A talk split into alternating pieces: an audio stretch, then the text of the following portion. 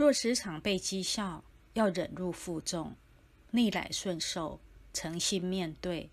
坦然接受，时时自省，为何会如此？即使是过去式，待人就如此，种什么因得什么果，本是要好好忏悔、念经和修行，把别人对你的轻慢当作消自己的业，业若消，来世才会好过。